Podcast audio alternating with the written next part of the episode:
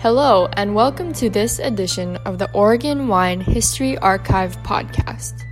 The Oregon Wine History Archive is located at Linfield College in McMinnville, Oregon, and is dedicated to preserving and sharing the Oregon wine story.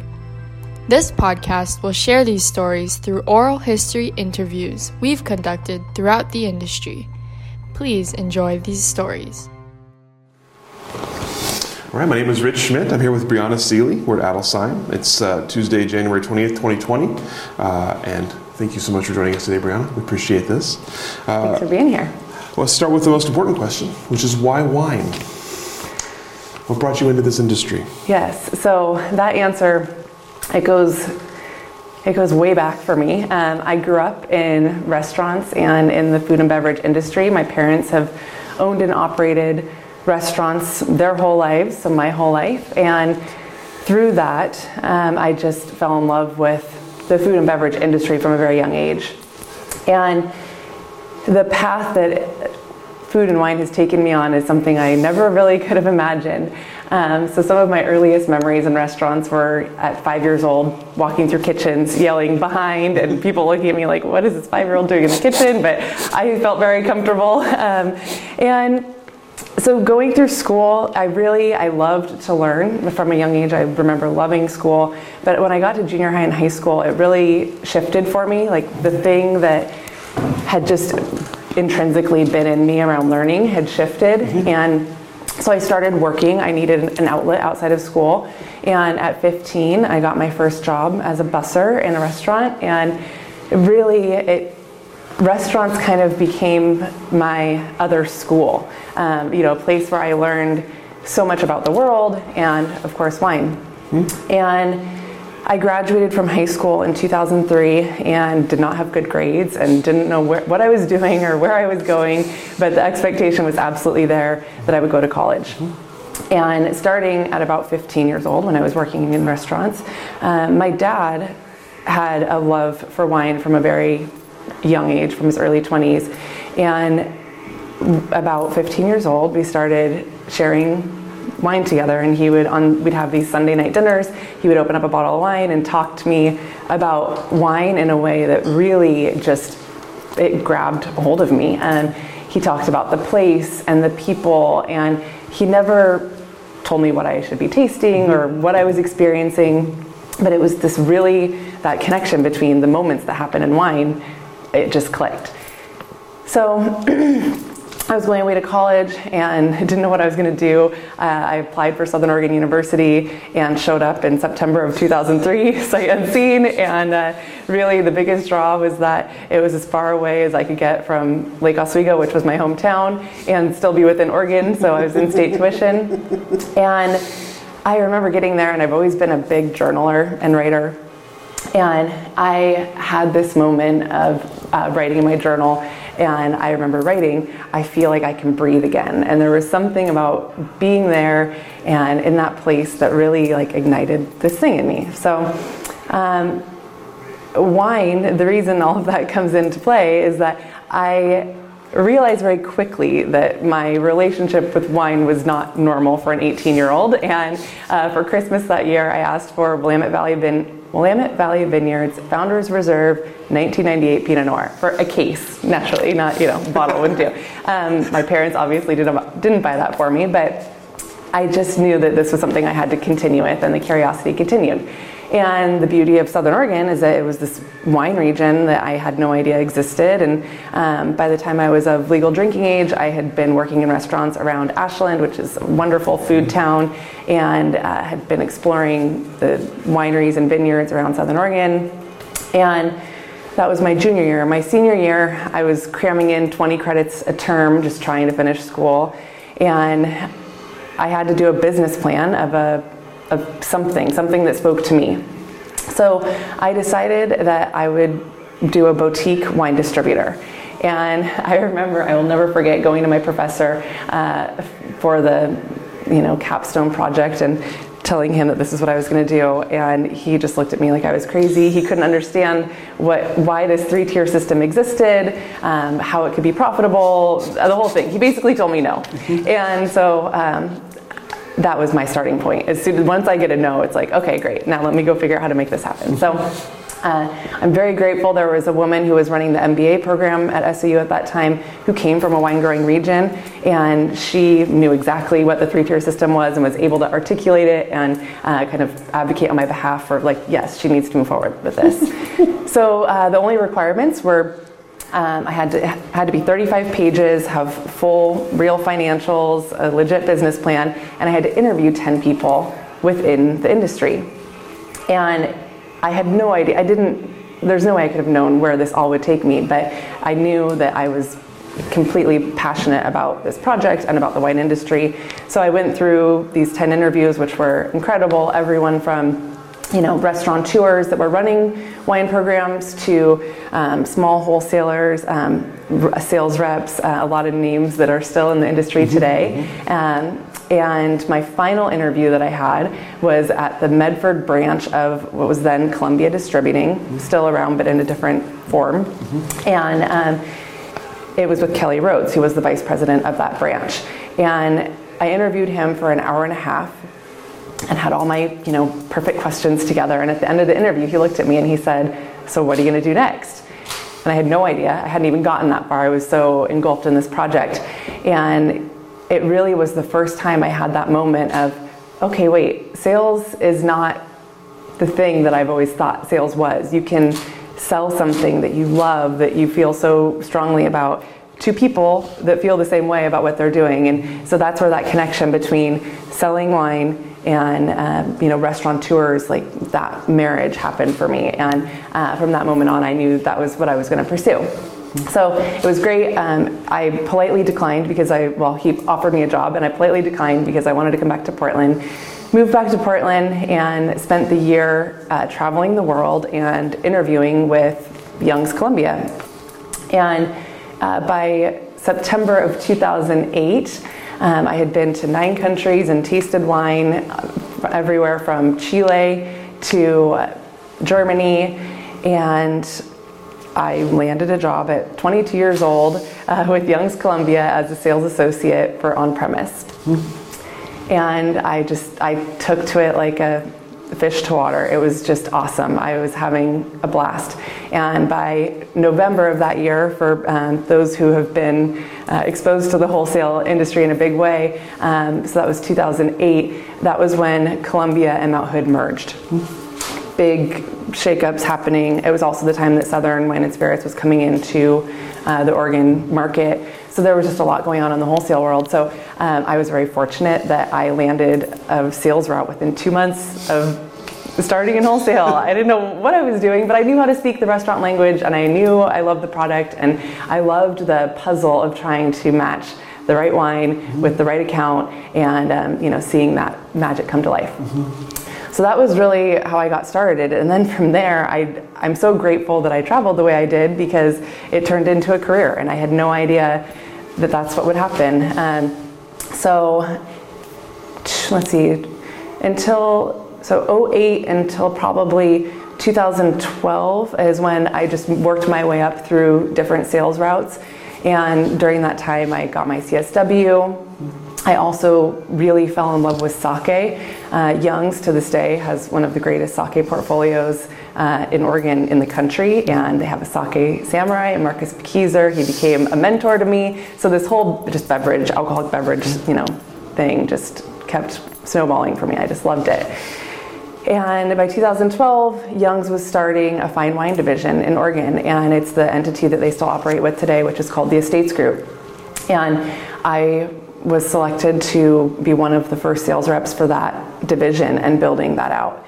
And we really operated as a company within a company. Mm-hmm. Um, and by the time I moved on from Young's in 2000, early 2019, uh, I was the vice president of the Estates Group, the fine wine division. And at 33 years old and 11 years into my career, I loved wholesale. I really enjoyed what I was doing. I was still learning, but I also realized I'm really good at this. I enjoy it very much, but I, I, I don't know what I don't know yet. And I had never been on the winery side of the business. Mm-hmm. And so much of um, what has driven me in the wine industry and in my wholesale years was connecting with the individuals at each winery, seeing their places, hearing their stories, drinking their wine, making those moments together. And I wanted to see what it felt like to be a part of that on the other side. Mm-hmm. And Joth Ricci was the CEO at Adelsheim at that time, and I had I sold Adelsheim my whole career at Young's, and then managed that portfolio for seven years of that time. And um, he and I just kind of started having conversations, and Adelsheim, uh, we're still going through changes. We were mm-hmm. going through a lot of changes mm-hmm. then, and understood that we had a need in the direct consumer. Um, you talked to Kelly, you're going to be talking to Gina. Um, we have always made great wine. David Adelsheim, our founder, you can't tell the Oregon story without mentioning his name. Mm-hmm. Uh, what Gina does in the cellar with her team is incredible, and direct to consumer has. Uh, it hasn't been an afterthought, but we haven't uh, invested in it in a way that really, I think, stands up to mm-hmm. who we are. Mm-hmm. And um, so I took a complete left turn in uh, February of 2019. Um, I came to work here at Adelsheim as Vice President of Consumer Sales. And it was a really it, it, was an interesting route to go because I had been in wholesale and consumer sales is the complete other side of the coin. But it, that was intentional. I knew that it tapped into my restaurant roots, but there would be enough that I didn't know mm-hmm. that it would stretch me outside my comfort zone. Mm-hmm. So uh, that's really kind of my long and uh, winding path, you know, through the industry. Um, and the last year here at Adelsheim has been awesome. It's been so great to learn. Um, a lot more on the production side of things, um, connect with Oregon wineries in a different way. I was very connected in wholesale, and uh, it's just opened up that world uh, even more. Mm-hmm. So I'm curious. You mentioned just sort of growing up in restaurants and being around restaurants, and obviously you mentioned kind of learning wine through your father and, and that kind of special. What, why wine versus food or some other part of the restaurant? What, what was it that kept wine coming back as the as the main thing you wanted to do? Yeah, that's a that's a really good question because my mom is a classically trained chef, and food is very much a part of our mm-hmm. world. Sundays, uh, what I didn't mention about the Sunday dinners is that uh, in our house, um, Sunday Sunday is your Saturday, right? When you're in restaurant, Saturday is your Friday, Sunday is your uh, Saturday. And that was the day we ate. It was like we woke up, my mom made a huge breakfast, cleaned up, my mom made a huge dinner.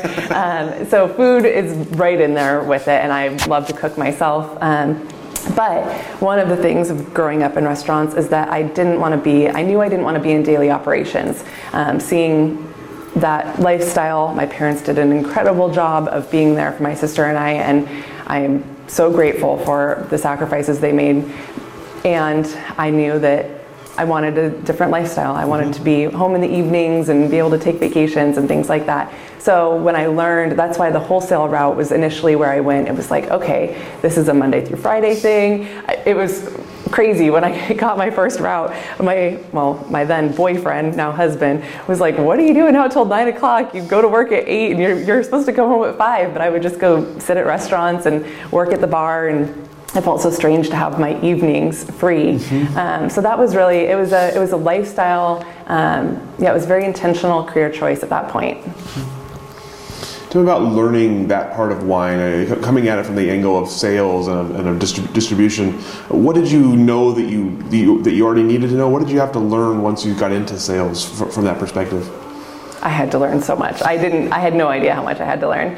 Um, I knew what I what I knew already was how to tell stories. So I would go to tech sheets and I would read about wineries, and um, you know, I, I did a lot that way. But what I really had to learn was you know, I talked a little bit earlier about um, matching the right wine with the right account, mm-hmm. qualifying um, accounts, figuring out, you know, okay, these are the goals we have as a wholesaler, which is the reality, right? How do I match that up with my account base in a way that feels really good mm-hmm. for everyone, where I'm selling them a product that will pull through, and um, you know they're getting a product that they feel excited about. That was a huge piece that I had to learn, um, and then I got my CSW because I had no idea. You know, I didn't know about Burgundy or Bordeaux or you know Germany. I didn't. I had tasted some wines from around the world, but I mean, I had only been legal drinking age at, you know, a year at that point. So. As you as you're as you're telling those stories and and, and and finding those right matches, what was it you were looking for when you were telling a winery story, and what was it you were looking for in terms of how that would fit? What what made it a good match? Hmm. I mean, it really depends on the on the restaurant account and uh, what the needs were for the business. Mm-hmm. So if it was a more corporate account and uh, you know depending on their clientele, it was finding you know maybe a more recognizable winery or brand that fit with their program. Um, if you know my first territory um, was the Inner East Side up and down division before it looked like it does today and it was considered a C territory which is crazy because now it's an incredible you know food scene. And um, so if it was a more you know esoteric um, smaller east side chef driven restaurant it was finding something that you know if they were organic and sustainable biodynamic um, female owned finding that thread you know that really connected you mentioned kind of coming into the distribution side at, at a time of great change in, in distribution. Uh, something we've heard a lot from the production side or from the sales side in the past is how much more difficult it's getting to sell wine now versus as those consolidations. Tell me about the consolidation and about uh, what that meant for you and what that how that how you saw things change for, for your job specifically as you kind of grew into uh, fine wine sales. So that's a big question. There's a lot of elements to that. I mean, because consolidation is still happening. I mean, mm-hmm. it's amazing that it's almost 15 years later, right? And we're still kind of in that mode. Mm-hmm. Um, so the other thing that I didn't mention about that time is that it was right when the recession was really starting to hit the Oregon market. Mm-hmm. So working uh, in an industry, in a company during a time of consolidation, really what I've learned through my career, this has been kind of a theme that has come up over and over again, is change and looking at those really terrifying situations as opportunity. Uh, that's really, I mean, the only way you can thrive and survive and get through it is okay, this is the, you know, I'm in a new territory for the third time this year. I just got to know those buyers. How do we move forward? And um, just finding those opportunities and you know the positive bright spots in it and moving forward with that because otherwise it's debilitating and it's impossible and um, you know one of the things that I, I, say to my team here, I used to say it at Young's all the time, is that um, putting any energy that you put towards your competitor is energy you could be putting towards yourself and your own growth.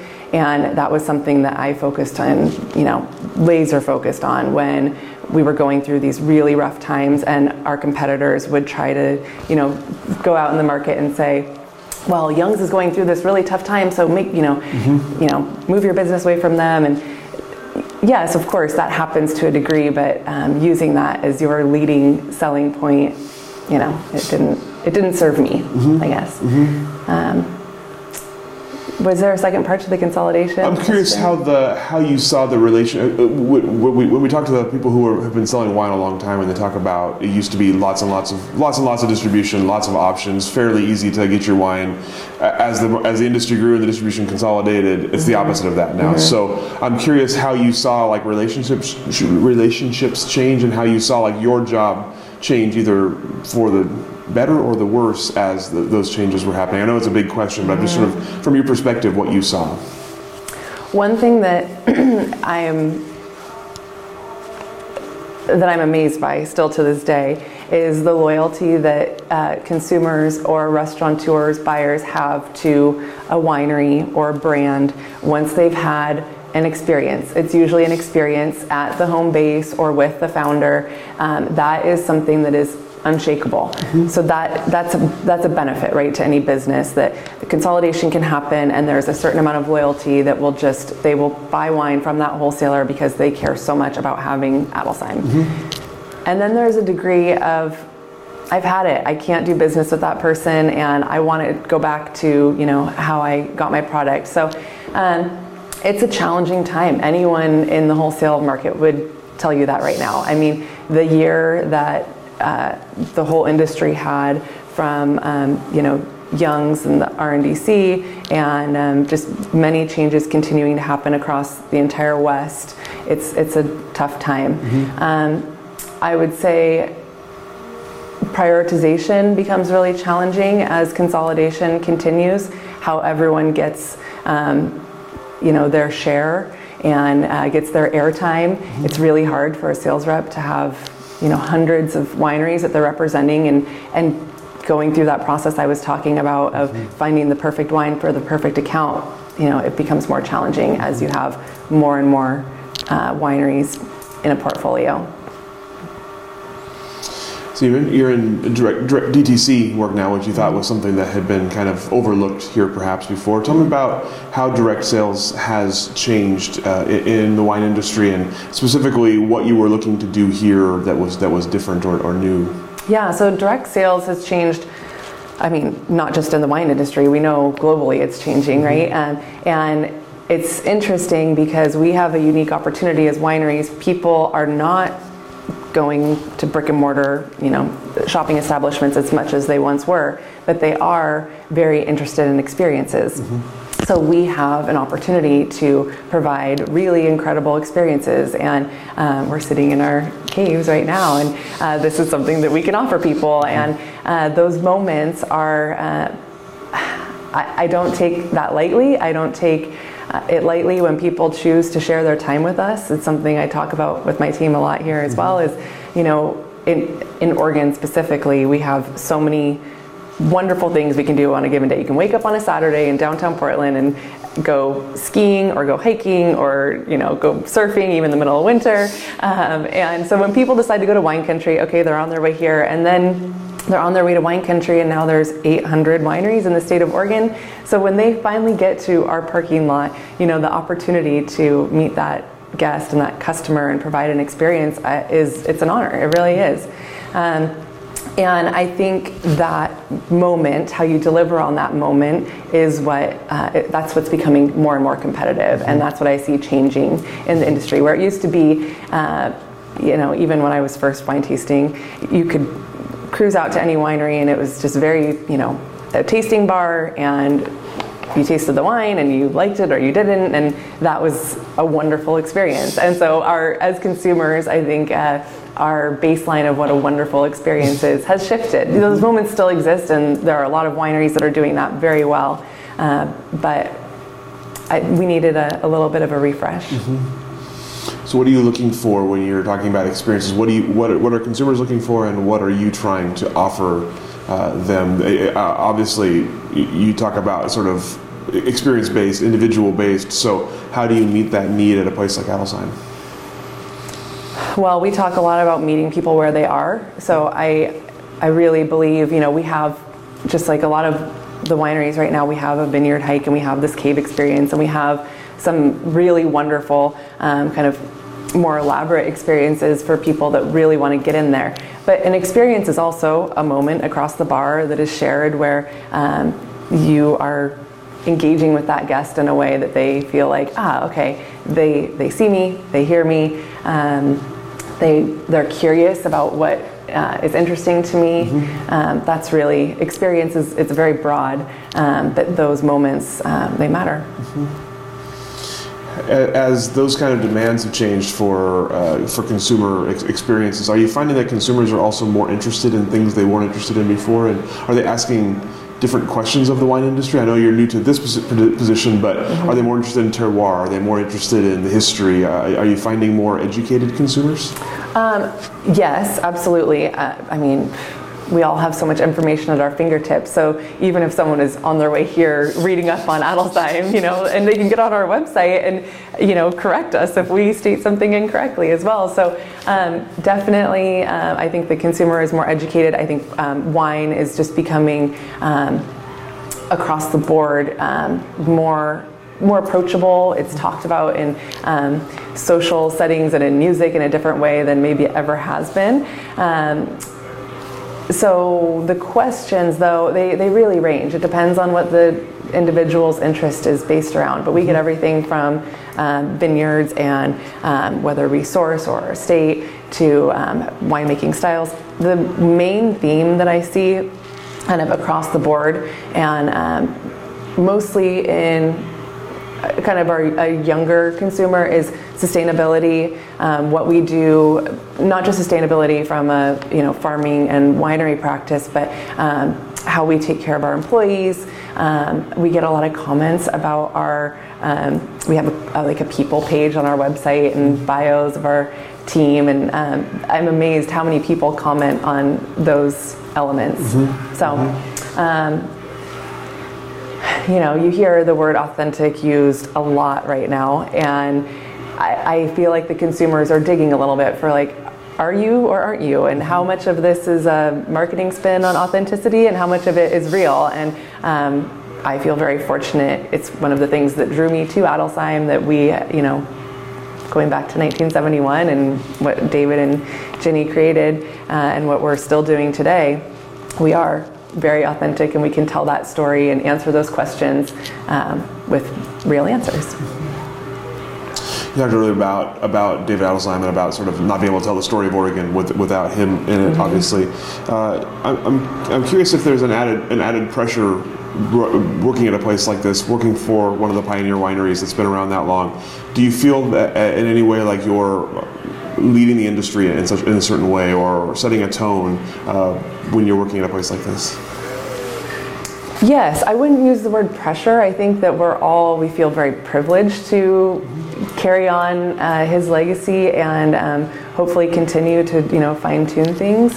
Um, and when I, David Adelsheim is very humble in how he talks about the things that he's done. And so part of our job is to uh, naturally introduce some of those things into our presentations here. Mm-hmm. So an example I use a lot is um, David introduced the Dijon clone of Chardonnay to Oregon. Chardonnay, people are tearing out Pinot Gris vineyards and planting Chardonnay, and we all love Oregon Chardonnay now, and um, that was a huge, you know, turning point in the Oregon wine industry. And um, it's those moments that um, I guess that's where pressure would come in is making sure we're checking those boxes and uh, you know carrying on his legacy. Um, but I also think it's really important to be looking forward and talking about what Gina is doing and how um, she's you know making the best possible wine she can and staying relevant and the things that uh, Kelly is doing in the vineyards from sustainability and um, uh, the crew that we've had for over two decades, which I'm sure she's talked about. Mm-hmm. So. Mm-hmm. What about um, just shift a little bit here? I'm curious more about marketing as well as sales, obviously tied in together. How has wine marketing changed since you've been in the industry, and what, what are you doing differently now that maybe you wouldn't have been doing before? I, wine marketing has changed uh, in some ways drastically, and in others not at all, in my opinion. uh, you know, I mean, we're still doing tech sheets, and uh, websites, you know, are um, more interesting and more engaging, but they still have a lot of the same content that they had when I started in wholesale. Um, what I see changing, of course, is social media and how that really has come into play product placement, um, influencers, all those things. I think it's confusing for the consumer to know what's what. Um, that's where that authenticity comes in, mm-hmm. um, where you know, and then you still have Wine Spectator and scores and consumers that are driven by that, which is very old school mm-hmm. and um, and in some cases still very relevant. In a lot of cases, still very relevant. So um, I think social media is probably the main way that it's changed. Um, yeah, outside of that, I think there's a bigger uh, need to work in the community in ways we already were, but to um, be even more intentional about who you partner with and how you do that because those things can, uh, you want to make sure it aligns with your business because there's a very good chance that that will be out there in the world for one of your consumers to see. And uh, we're very intentional about that here on that note, you teamed up with the Blazers last year to celebrate mm-hmm. their 50th anniversary. Tell me about that that project and and why why why Adelsheim and the Blazers? What was the mm-hmm. comment? What was the the the, the meet meet up there? Yeah, so I came on board almost as that project. We were kind of in the early launching stages of that. Um, I mean, the, the conversation really started with Joth um, when he mm-hmm. was still here, and I think the main thing is that we're we're two kind of heritage Oregon brands, I guess you could call us, right? The Blazers and Adelsheim, and uh, we're coming up on our 50th anniversary here next year. Um, so it was a really interesting project to be a part of. Um, in a lot of ways, supernatural fit, and in some other ways, it was um, it stretched us in a good way. Mm-hmm. Um, we saw some of our biggest days of the year were, result, were a result of partnering up with the Blazers for club release parties or Blazer launch parties, things like that, just from a foot traffic standpoint. Uh, there's a lot of great um, kind of just you know exposure out in the marketplace mm-hmm. and um, I, I hope that it helps people see us in a a little bit of a modern light and that we are still you know every day waking up and thinking how can we stretch? How can we be, be better? Mm-hmm. um, because we are. Um, but it was great. I mean from a consumer standpoint we saw a lot of foot traffic and people that we may not have otherwise seen. Mm-hmm. So you were involved in the, the Women in Wine event the past summer and, mm-hmm. and also at the Assemblage just a, a, couple of weeks ago. Um, tell me about your involvement, uh, especially with the Women in Wine event, because I know you were part of the kind of organizing committee for that. Mm-hmm. What was your role and, and why did you feel it was, it was important?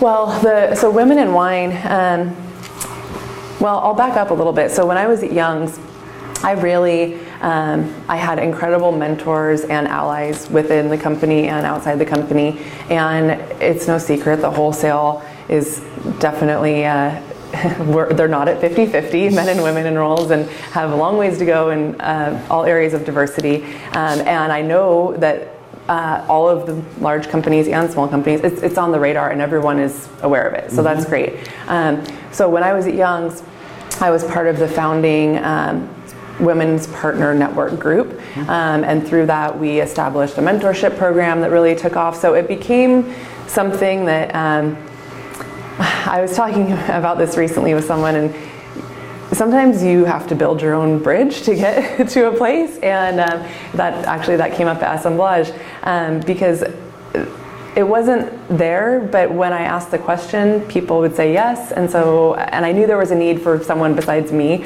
Um, I was the most when I left Young's, I was the most senior female in the Northwest, and um, you know the next level of female in leadership was a district manager. So um, I wanted to be a part of bringing women up through the organization.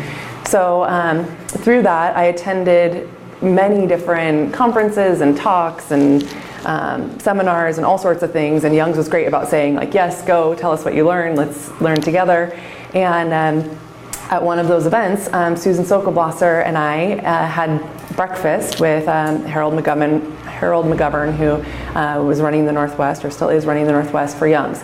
And we were talking about, like, okay, Oregon does a really good job of getting together and making things happen and sharing, you know, so many of the stories that you hear, I'm sure, mm-hmm. go back to people sharing. Mm-hmm. And we, we have a lot of women in the business in many different areas, uh, but they don't really get, we're not we're not all connected, we're not networking together yet, and we don't really get the airtime. Like, how do we start to put something together here? So, Susan and Alison and I and um, Carrie Anderson and Cheryl Wilkerson, who both work for Young's as well, we all kind of came together and started this conversation a few years later. And it just sort of, I mean, it was amazing really because it started as okay we're going to do this thing and we know we need to bring in some really wonderful speakers and we started this project and then it just took off like a rocket ship it was like we couldn't even uh, there was such a need, and people were so hungry for um, interesting conversations and um, navigating this world together. And so, yes, so for year one, I was, um, well, we were a steering committee last year, so I was the chair of the steering committee this year I'm president of the board, mm-hmm. so we're an official 501c6. And um, next year um, I'll move out of the president role and our VP will move into president. So uh, moving forward, it will only be a one year term because we are 100% volunteer based board.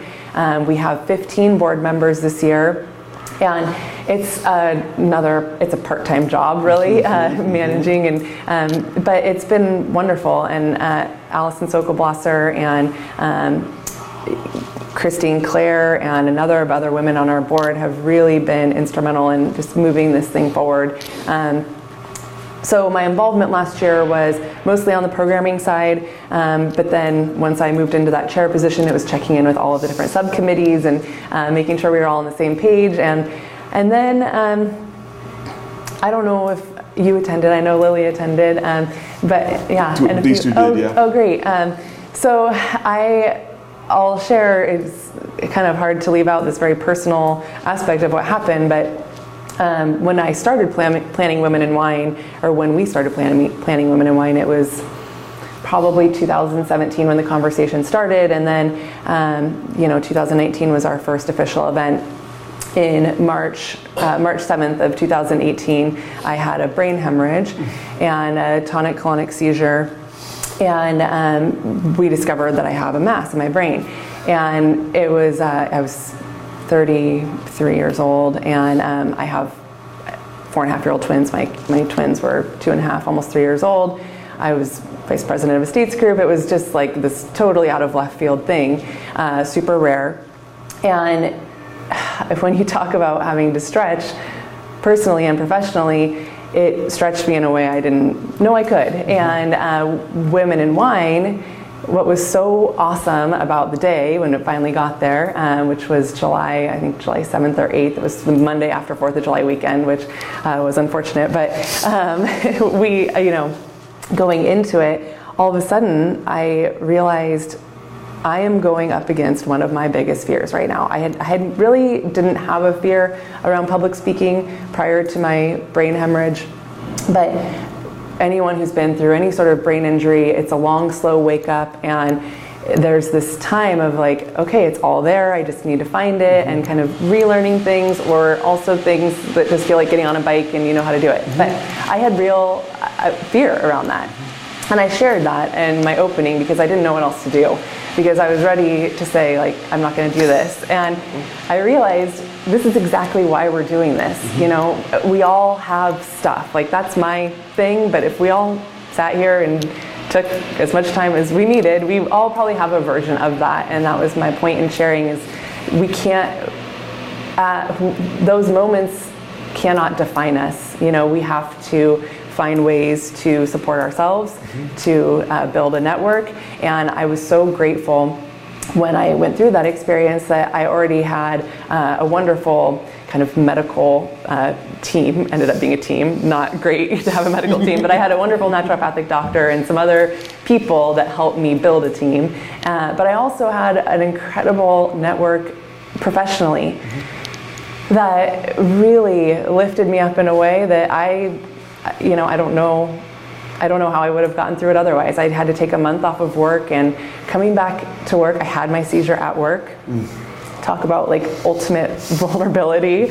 Um, and coming back into the workplace and just being embraced not only by my team, but by the whole industry and just that outpouring of support I felt was incredible. And so my point in sharing all of that is that I did share a bit of that story in my opening at Women in Wine because I felt like this is why we're all here. If I'm going to show up in the way uh, that I want others to show up, I need it, it's valuable to share that. So, um, so Women in Wine is um, it's something that's near and dear to my heart, and we're in the thick of planning for 2020 right now, uh, getting the program together.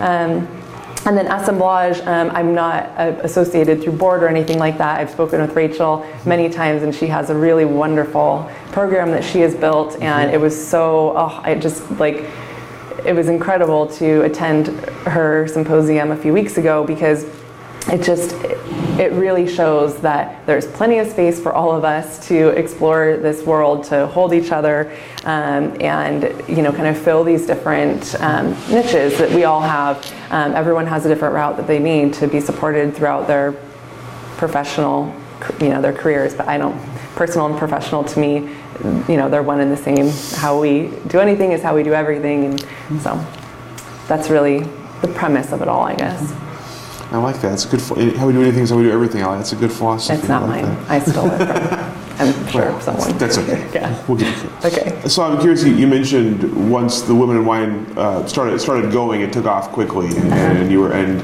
uh, tell me what the what was the drive? What were what were the needs that people were coming to you? I assume there were consistent messages coming from people like we need this in the industry. What were you hearing at the time, and how did your programming reflect those needs? Um, one that was just kind of like right out of the gates, and I think it's still, and this will be relevant probably forever, is um, professionalism, you know, supporting just, you know, anything yeah, professionalism is the word I use because in our industry, people come from so many different backgrounds, and even if you have a college education, it doesn't mean that you understand how to navigate inside of a wholesaler or you know inside of a winery. And you're we're working with so many different. Um, people coming from so many different directions. You know, being on the winery side specifically, you have yeah, a number of different entities coming together. So the professionalism uh, is one thing in particular. So um, that looked like um, we had a leadership workshop. Mm-hmm. Um, I also think the unconscious bias breakout session definitely speaks to that, although that is, you know, touches every part of our industry or the world. Um, really, we all need to, you know, be aware of those blind spots. Um, and then there was an inspirational aspect to it that we knew we wanted. Um, we didn't know how much people wanted it. Mm-hmm. So, it, because it was year one and we were doing this based off of conversations we were having within a relatively small group, mm-hmm. um, we didn't know how well some of these things would be received and what people would stick to. So obviously having Cheryl Strayed there was incredible, and uh, I don't know how we're going to top that this year. Um, but uh, she was wonderful. But then, you know, Meg Crofton, who was the former president of Disney Parks and Resorts, mm-hmm. she really brought that professionalism and an inspirational aspect together in a nice way. So the feedback that we got was really um, people loved the being inspired, but inspired by people that were doing things that they felt like, okay, I, you know, it might not be the exact path that I'm on, but mm-hmm. I can do that. Mm-hmm. Mm-hmm. One, there was feedback that we got around, you know, not having enough people from the wine industry speaking on their own paths, um, and that was honestly just a function of it was hard to get people. Everybody has really, you know, full schedules, and um, all of our speakers are volunteer based, which is another, you know, huge thing for um, our speakers to travel from all over to come support us. So. Mm-hmm. Um, as you as you look ahead, uh, I'm curious. Obviously, the first year is a big, like you say, you don't know what you're getting into exactly. You don't know what people are going to respond to. Mm-hmm. What what are you? What were the messages you got back that you're t- taking into this next year in terms of uh, what people wanted more of, and and were there things that caught you completely off guard that people were concerned about that had not come up? Before uh, before the, the actual symposium. Mm-hmm. Oh, in Women in Wine. Yes, okay, I'm, sorry. Okay. Yes, before, um, were, the things that the feedback that you were like, oh, I never even thought of that. Like, yeah. what, what we, we need to do that now. Um, well, I'll start with that. Um, what we need to do now, and I we're working on it, but we're not there, which is um, just diversity beyond women. You know, I almost it's hard because women in wine in itself to me already feels limiting because uh, when you look at our industry, it's you know we have a long way to go across all aspects. Um, and so I would say that that's something that definitely, um, yeah, it just struck me like, oh, that was a miss. You know, that maybe this is a little bit confining. At the same time, we have a long way to go for women, and it's you know, uh, it's a route that resonates immediately. Mm-hmm. So, um, yeah, as far as things that caught us off guard, besides that, I mean, honestly, it was just the response. Uh, people were just so, um, they felt, I mean, they just really loved it. And it was, uh, we, it's kind of like throwing a party and you're like, are people going to show up? And if they do, are they going to have fun? And we thought it was good. But what's really magical to me about um, doing things like this, because at Young's we did lunches called um, Women Who Love Wine, and we would bring in a local guest speaker and then someone on wellness. And a lot of times, you know, we had a perfect plan in place of like, oh, we'll put this person with that person, and then this winery with all, and it'll be these three, and they'll present in this way. And then, of course, things wouldn't turn out that way. And and then some, what happened was something better than we ever could have imagined. And that's mm-hmm. kind of what happened with Women in Wine, where there's sort of a, the event takes on a life of its own. And mm-hmm. uh, what ends up happening, I think, is exactly what people needed, you know? Um, and then, um, yeah, so I would say I, I think I answered both mm-hmm. aspects of that. Yeah, absolutely. Uh, you mentioned uh, your previous experience in, in wholesale distribution being uh, in, a, in, a, big minority as a woman in that industry. Mm-hmm. Uh, as your experience as a woman in the industry, how has how has that changed? How have, as you have grown in the industry, how has your experience as a, as a woman changed? Does it feel like it's getting better? Does the, the improvements there?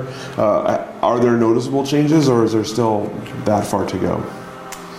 There's still a ways to go. Uh, I think that you know we see the most um, disparity at the top. You know, there are very few women, uh, specifically in the wholesale world, in that executive level.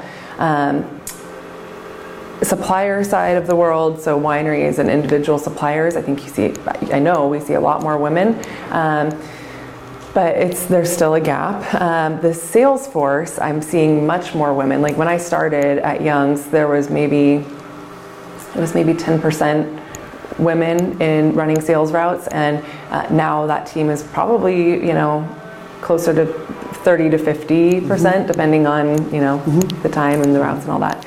Um, so that definitely has shifted. Um, the industry, it's tough. People don't know how to navigate it. And it's just like anything when uh, you're working with a minority group, it's a lot of times it's on that group, unfortunately, to try to tell people how to fix that. And that doesn't quite feel right. And yet, I think it's sometimes a place to start. Um, you know, like I said, uh, all of my mentors, bosses, leaders, you know, people said yes, but I was founding the Women's Partner Network group and I was, you know, bringing the things to the group. Um, so, yeah, we, we, have, we have work to do. so you're coming up on your, your one year anniversary here at Adelsheim. I'm, I'm curious, uh, what, are the, what are the things you're proudest of that you've done since you've been here and, and as you look ahead, what comes next?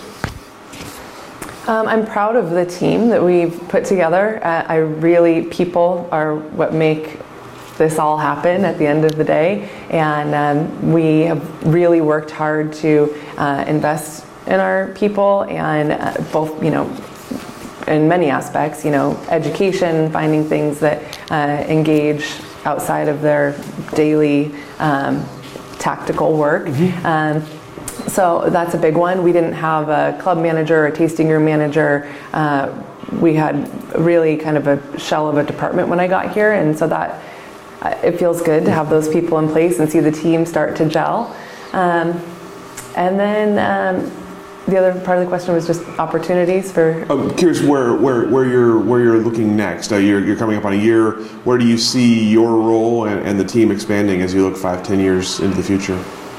Well, yeah, I mean, I'm spending a lot of time looking at five years into the future right now. That's super important. So for us, it's really, um, you asked the question earlier about like what's resonating with consumers. So it's a lot of data collection. It's mm-hmm. the, um, it's the stuff that isn't as pretty and fun to do, but extremely important to making informed business decisions. And that was another thing that was not really um, in place when I got here. So, um, building out our department financials and managing the department by channels, um, getting my team engaged in that so that when we talk about different channels that we can grow, uh, why one area might be more profitable than another, things like that. Mm-hmm. Um, so that's kind of the behind the scenes real you know like business aspect of it that is important and as we collect more data um, moving forward and with that data we can also make decisions about things like okay that isn't profitable but our consumers love it so we're going to continue doing it mm-hmm. and um, i think it's I'm fine making those decisions, but I want to understand if something isn't going to be profitable or maybe you know pencil out perfectly why we're doing it. Mm-hmm. Um, so that's really that's the big focus for me. Mm-hmm. What about for yourself personally as you as you look ahead? Uh, where do you see yourself as you look as you look down the road? Well, my moving to the winery side of the business was really is very intentional to diversify myself and grow more. Um, I would love to run a winery someday. Um, I find that it brings uh, so many different you know i was kind of talking about this earlier it brings a number of different aspects together mm-hmm. and the complexity of that is super intriguing mm-hmm. um, i talk about wholesale a lot in a very complex way um, wholesale was you have really three customers, three people that you're serving. You have your team, you know, uh, you have your suppliers that you're managing, and then you have the customers you're actually calling on. And then within that, you have all of the complexity of mm-hmm. managing, you know, thousands of SKUs. Um, managing a winery is very similar to that. You know, you have production, you have vineyard management, you have consumer sales, you have national sales. All of these worlds operate very differently and have very different needs, and that uh, complexity and um, you know, the puzzle and having to find ways to solve that puzzle um, really is super interesting and um, exciting to me. So uh, that's definitely, you know, my my goal. Uh, how has the Oregon wine industry changed since you've become a part of it, and not just obviously in it uh, as you are now, but Mm-hmm. as you were working in sales before? What's different about Oregon wine now than when you started, and what does the industry look like in 2020? What is where, where do we stand right now? Yeah. Hmm. Oh my gosh. Well, um, I mean, obvi- the obvious, right, is that there's 800 wineries now. So navigating um, that world, right, how I talked about in wholesale, everyone getting their share, finding ways for us all to be relevant because we are, and we all have different um, values and you know sets of priorities that we're serving in the marketplace and as businesses, and different ways that we contribute to the Oregon Oregon market as a whole. Um, so the, I would say the main way that it's changed is just the number of wineries, which I'm sure you get that answer a lot. Um, and within that. Yeah, I mean, I think about it was so much of our focus was on really big, you know, big wineries and brands that people knew very well, which absolutely have their place, and uh, we are very grateful for them in this industry. And towards the end of my time in wholesale, specifically, um, I saw, you know, we were seeking out small, you know, couple thousand case wineries that were filling gaps in our portfolio. So there was just diversity of size and type and scope and what people were producing. Um, and I guess that's really kind of the main juxtaposition that's happened from then to now. Is there do you do you foresee a, there being a place for those size wineries as we go forward? Uh, obviously, there's been a lot of a lot of consolidation already, and outside influence, outside money. Will there always be a place for those 1,000, 2,000 case wineries? Absolutely. I mean, I think so. People, uh, because uh, those people, uh, um, they're. I mean, if something speaks to you and you have to go do it, you have to go do it. So they're going to exist, and, and they should. You know, I mean, it's it's what makes the the whole wine world go round. And if you look anywhere in the world, that's what wine industries are made up of. And you know, we're young by global standards, um, and there's still you know, a couple thousand case wineries and million case wineries in all of those regions across the world. What do you see as you look ahead for Oregon wine in general? As you, what's it going to look like in 2030? What will the industry be 10 years down the road? I do think that we'll see consolidation on the winery side of things, um, and that's just natural. You know, I think it's cyclical, and um, we haven't seen. We've seen people selling to larger suppliers, so they're within a portfolio. I think we'll see more of that. Um, but I think on a global scale, we'll be known in a much different way, uh, in the way that I think we deserve to be known, uh, and I'm sure we can all agree on that. Um, I mean, it's an, it's interesting how often we get people to the tasting room that will say, "I've never been to Oregon or the Willamette," and you know, you have to politely like repeat back to them, Willamette. Um, but you know, we Napa and Sonoma.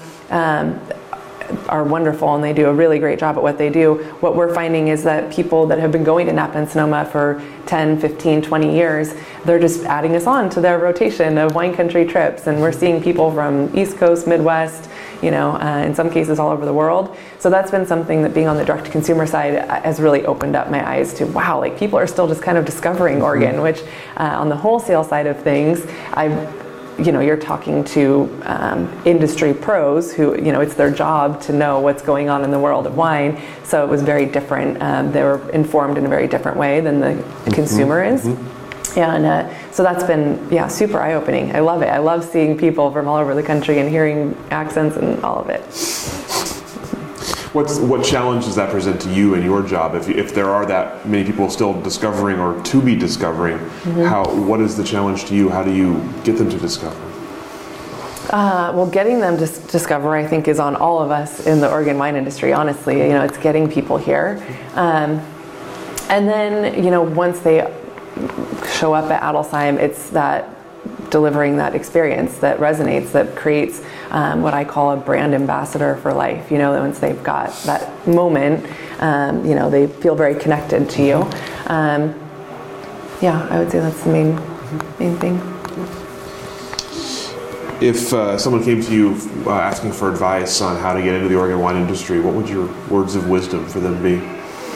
Make friends. Just go bug people. I mean, that's you just need to get out there and I and I'm sure part of it is because I went the sales route, and so it's that old adage, you know, you get 99 no's before you get one yes, and so it's just like I don't, you can not respond to me, but I'm just gonna, I'll keep bugging you, or I'll, you know, go to someone else. And uh, if you really want something, I mean, you just have to keep going because if it's meant to.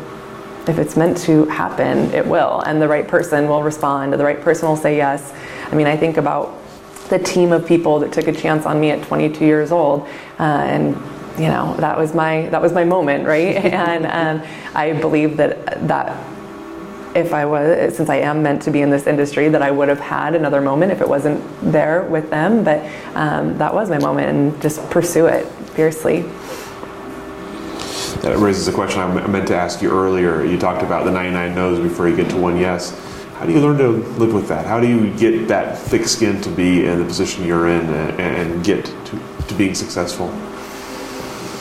Uh, I mean, really, that's where the personal growth part comes in and total clarity around uh, myself and how I show up for everything. And um, I mean, I encourage my team with that. You know, it's it's okay to fail if you have gone, if you have given something, you know, your all and you know that you showed up the best way you can and you got to know, then you just keep on going. And that's really, that's it. That's all the questions that I have for you today. Uh, is there anything I didn't ask that I should have? Anything we didn't cover that we should have covered?